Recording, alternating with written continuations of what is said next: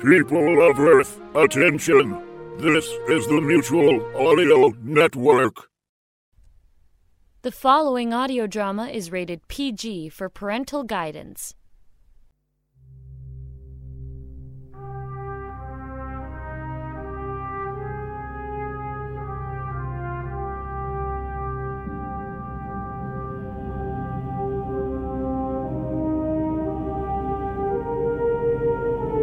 Welcome, adventurers and travelers. Welcome to Chronosphere Fiction. This is your pilot, Daniel French. And as you can tell by that music in the background, it's time to continue the story of Gafgarn, the Eternally Unfurnished. Chapter 11 Well Laid Plans.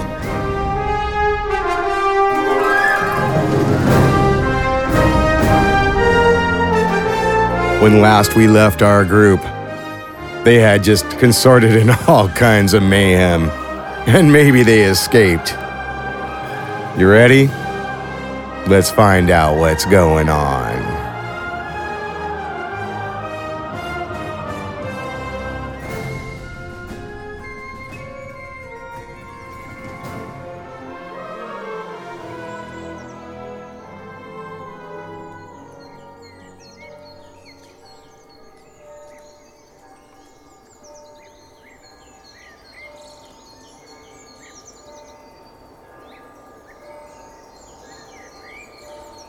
Gafgarn awoke feeling refreshed but achy. The light of a bright midday sun beaming across his room from an open window. The day prior was a long one, a never ending deluge of chaos. As trying as it was, and as frustrating as AJ had been, it was the best time he'd had in the kingdoms yet. He rose from the rug covered floor, naked, but for the stubborn, shining boots. After returning to the wasted cadaver, as the sun's first rays danced in the sky, he saw fit to clean himself before resting. Artag suggested running a warm bath for him, but Gafgarn instead took to the buckets of cold water and rinsed over a basin. His people usually cleaned by pails of river water, plentiful and fresh among their forests and mountains. Sure, he enjoyed the heat from a natural hot spring now and then, but not in a tub submerged in his own filth. If I clean myself, I do it right.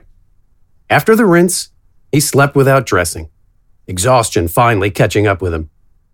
He donned a spare shirt and trousers Artag supplied him. They were the largest the diminutive innkeeper could find, but Gafgarn still found the shirt constricting and the trousers too high. Getting them on around the boots proved troublesome, and he'd torn the hem of one of the legs. Weather permitting, his customary clothing would be drying on a line behind the inn. In the state he, Amadi, Sully, and Doran were when they returned, Artag insisted on having their clothing properly washed.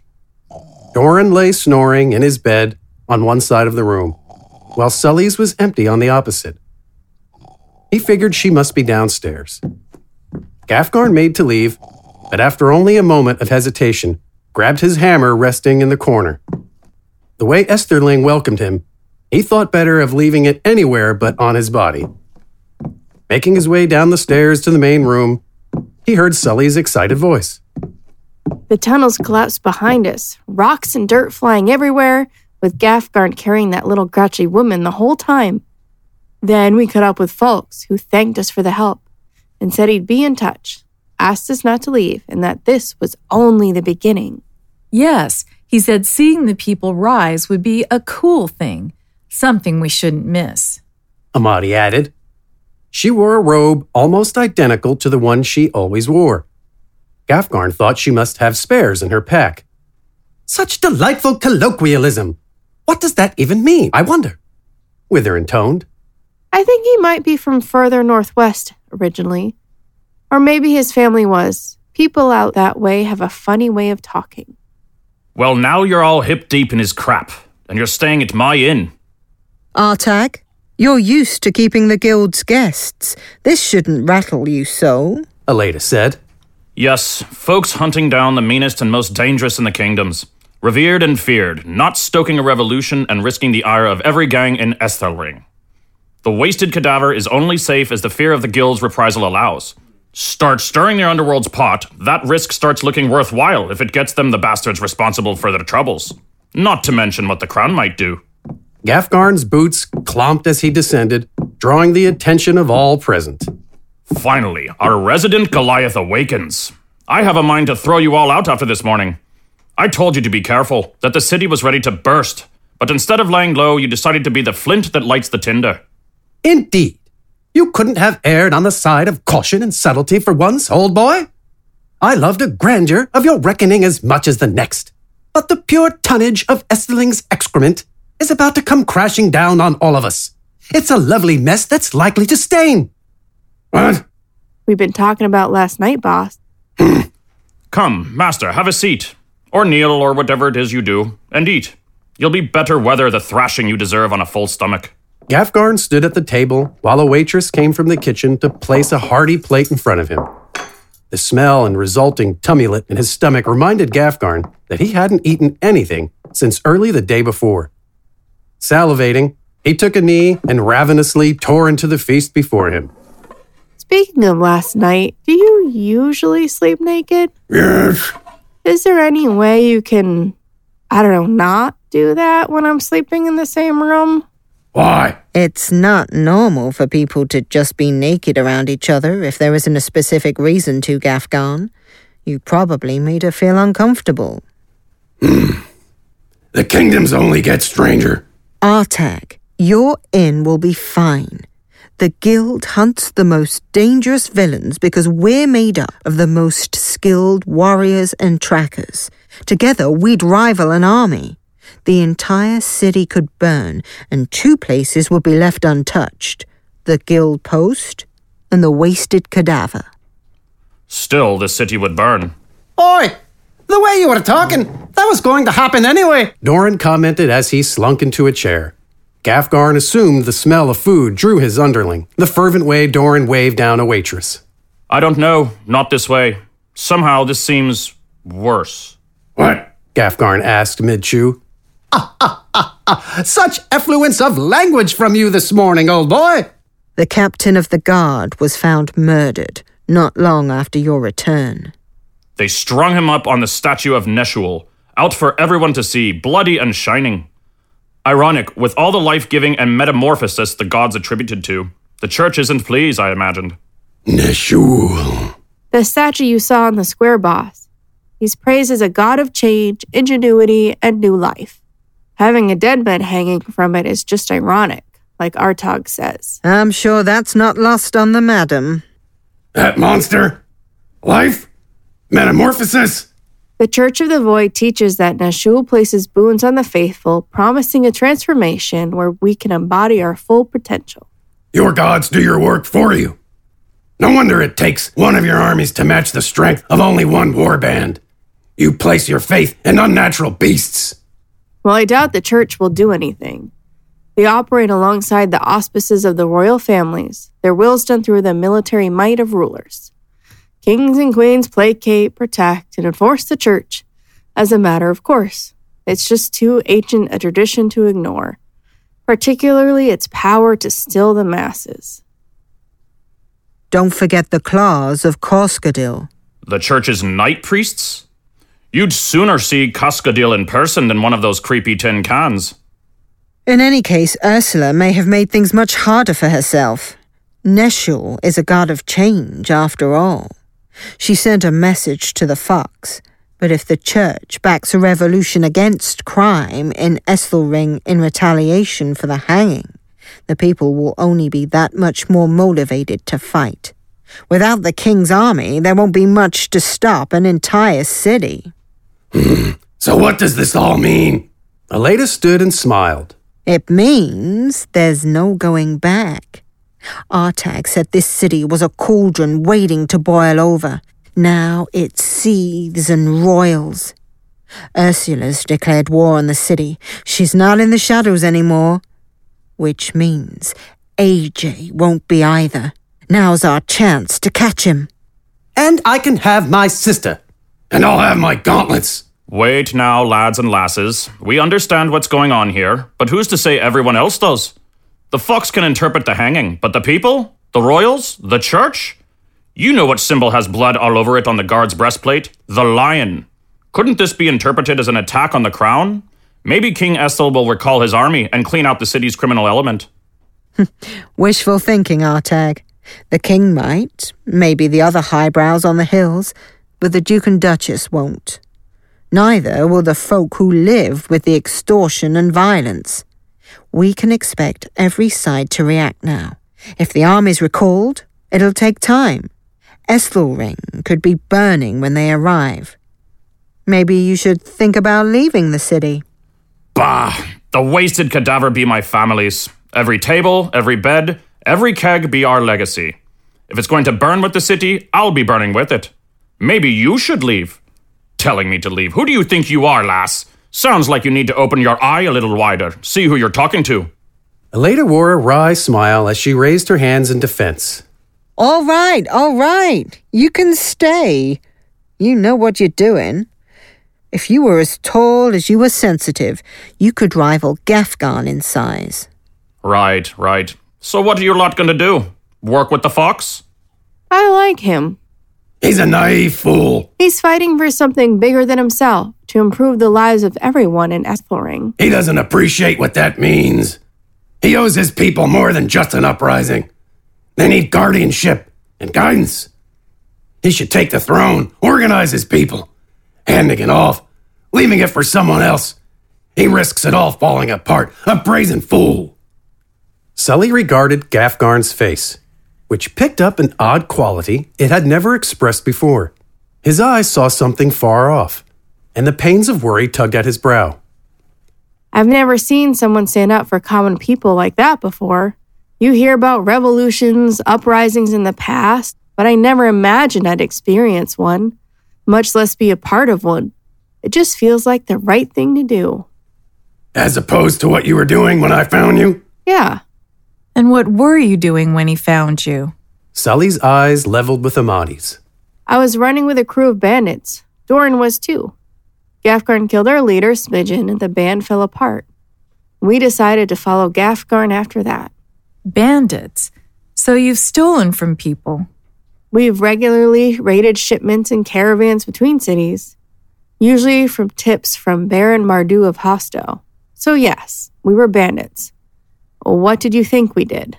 So you murdered as well? On our free time, we could do as we pleased, as long as we always brought back a share for the gang. Some members did awful things, and I. I did what I had to do when I had to. And you? She asked Doran. The daggers stabbing out from her eyes at him caused his face to drop. Aye, aye. Life's pretty simple. Find the biggest, meanest guy and stick by his side. We were free, and no one dared to mess with us. Until Gaff, of course. So now I stick with Gaff. We were free, and at least there we weren't victims of the kingdom's corruption. Predators instead of prey. You would know. She looked to Gafgarn. You took them with you? Why didn't you kill them?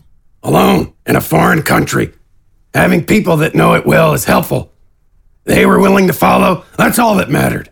She unsheathed her blade. It didn't matter that they fed off the lives of others? No. It doesn't matter that I or my people could have killed either of their fathers in battle. Either. What matters is what we do now. It matters to me.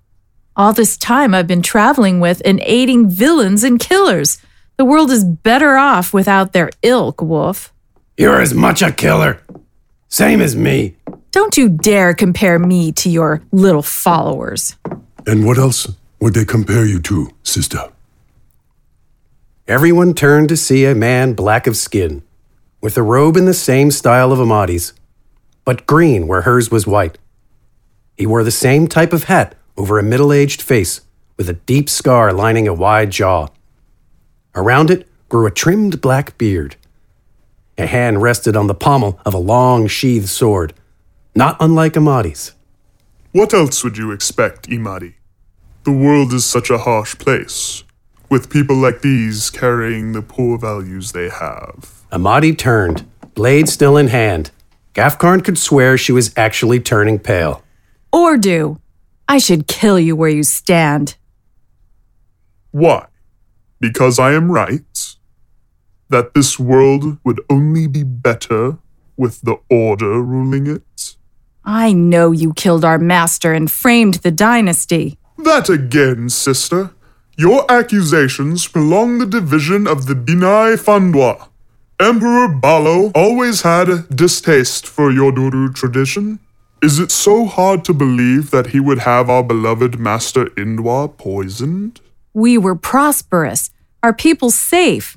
No, I do not believe the royal family would risk our peace so. Now, now, sister. You know our history as well as I. The Binai Fandwa was betrayed once before, hundreds of years ago by a different dynasty, sure, but for the same reason the power to use our order for whatever means they wish. Like war? Like the war you suggest? Emperor Balo's war would have been for the dynasty's gain power, land, wealth. With his betrayal, his family dethroned, the opportunity arises for us to spread balance. The war I suggest is only to share the kind of prosperity, safety, and peace that the Binai Fandwa has always promised the people of Yoduru. As he spoke, six other robed warriors entered, their faces hidden beneath the shadow of their hats. One raised his eyes to meet Amadi's. It was Kylen. Ordu continued. The Binai Fandwa has no need for land or wealth. In our teachings, on balance is all the power we could ever want, and it is the power to make the world a better place, if only we take our chance. Have you not seen the evil that plagues our world outside of Yoduru? Have you learned nothing after you fled in denial of the truth? I ran because you began hunting anyone that disagreed with you. This doesn't need to end in violence, sister. We will still accept our brethren back in this tumultuous time, should they only accept the new destiny of the Binai Fandwa. I'm not interested in your destiny of greed. Greed! The great avian Aru watches as all of our world Ehuna teeters on his great talon. When I look around, outside of Yoduru, I can see Ehuna is not balanced. Maybe because we've kept the balance in Yoduru for so long, the world has not already toppled into Morori. But look out there. Just look. I've seen it. The whole disgusting, unjust lot of it. Then what more do you need? For you to tell the truth. Excuse me, old boy, Wither interjected, walking calmly to Amadi's side. But we were having a bit of a conversation here, and certainly have enough of an itinerary of disaster without you mucking about. Is there any way you would take the suggestion to plan this little family reunion some other time?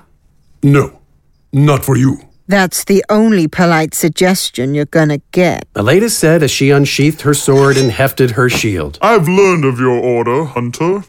One I would almost respect if it stood for more than coin. You hunt the mark and exact justice, yet leave your country's corruption intact. You even have a presence in this very city, which is ready to burn around you, yet the guild does nothing. This is what I mean, Imadi. In the north, even those with the power to make a difference lack the will to do what is necessary. I will not obey the command of a murderer. Stop! Gafgarn said, swallowing the last of his meal. He stood taking a mug of ale with him. If you've come here to do something, then do it. Otherwise, this conversation is over. It's getting pretty boring anyway. You know I'm right too, Wolf. The kingdoms are strange. Many of the people weak, but not all of them. He said, looking to Sully. Besides, if anyone's going to conquer them, it's going to be me. Right.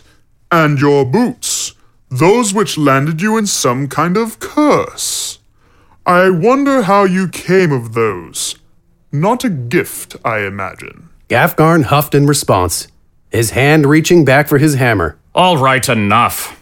Artag announced from the bar. He made sure to place a light foot on a very specific floorboard. I own this tavern, and I'm demanding that you leave. I don't care much about your plans, but it sounds to me like you respect the value of life in common folk.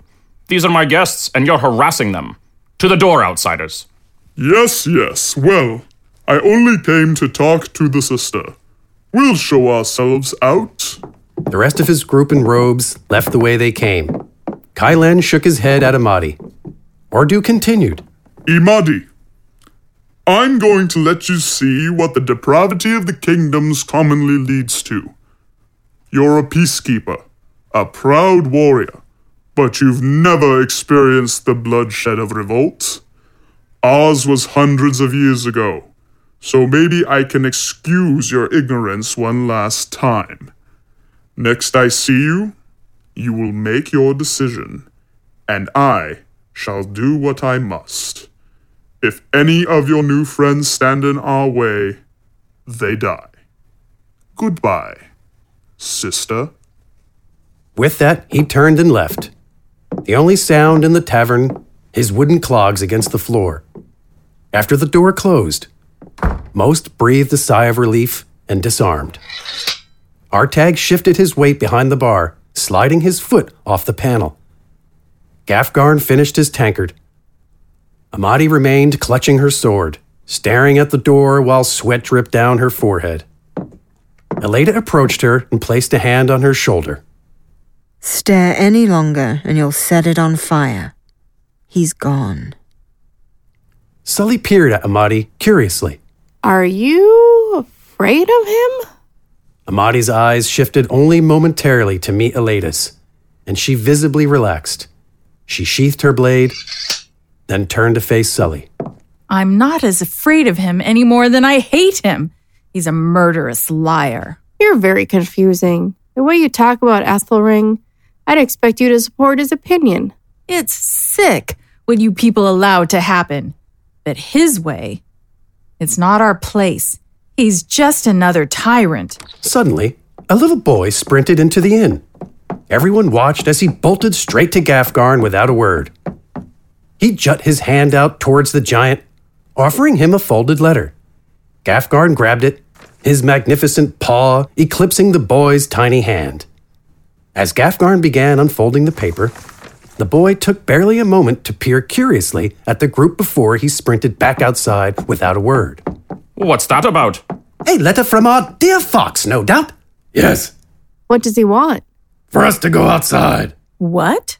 He's invited us to go for a jaunt. Take in the glowing sights. What does the fool mean by that? Hardin sniggered. We'll have to go out there and find out. I've had enough of sitting around anyway. I really don't think you should get involved. You suggest we simply stay here? We end up fighting for the revolutionaries. Word will get out the guild took sides. Against the crown.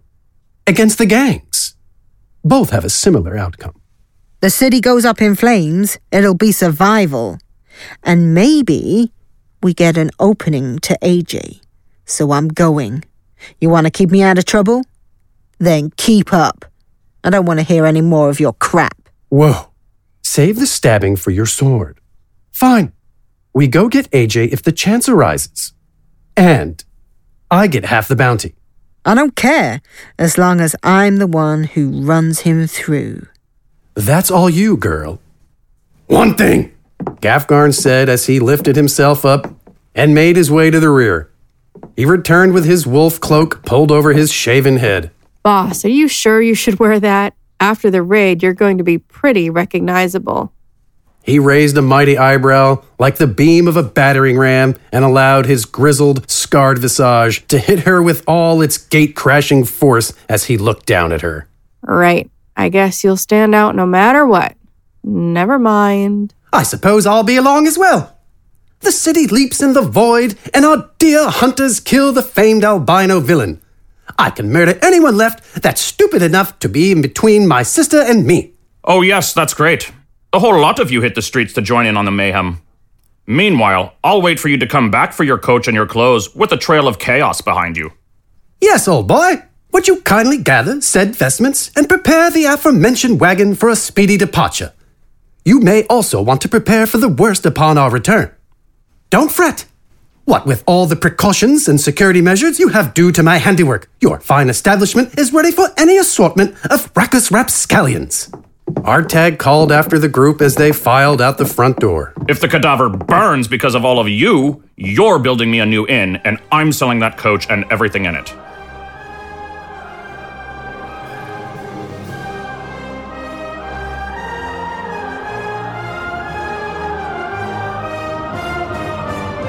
Thank you for joining me on the journey of Gafgar and the Eternally Unfurnished. Chapter 11 Well Laid Plans. The voices of Gafgarn, Wither, Doran, Hardin, and your narrator are Mike Bethel. Sully is voice acted by Dr. Michelle Booz. Imadi is Deborah Cristobal. Eleda is voice acted by Julia Eve. Artag is Warren Clark. And Ordu is Joey Ochoa. Gafgarn the Eternally Unfurnished is written by Jeremiah S. French. Production, sound design, and music is Daniel French at Fishbonius Sound Design. Please contribute to Chronosphere Fiction by becoming a patron at patreon.com slash chronosphere. Find us at Twitter at chronosphere, capital F, lowercase i, 1. Feel free to email us at chronospherefiction at cox, C-O-X.net. Well, passengers, that winds up this flight of the Chronosphere. We'll be looking forward to having you board next time. Until then, keep your cosmos clean.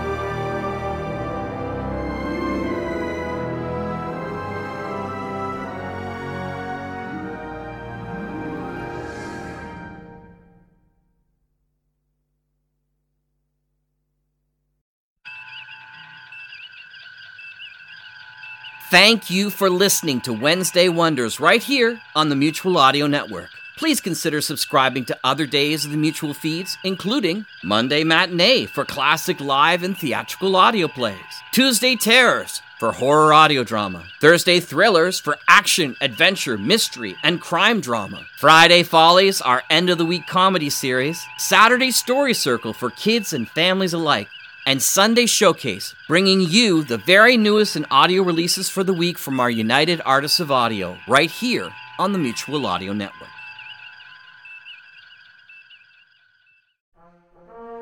The Mutual Audio Network. Listening and imagining together.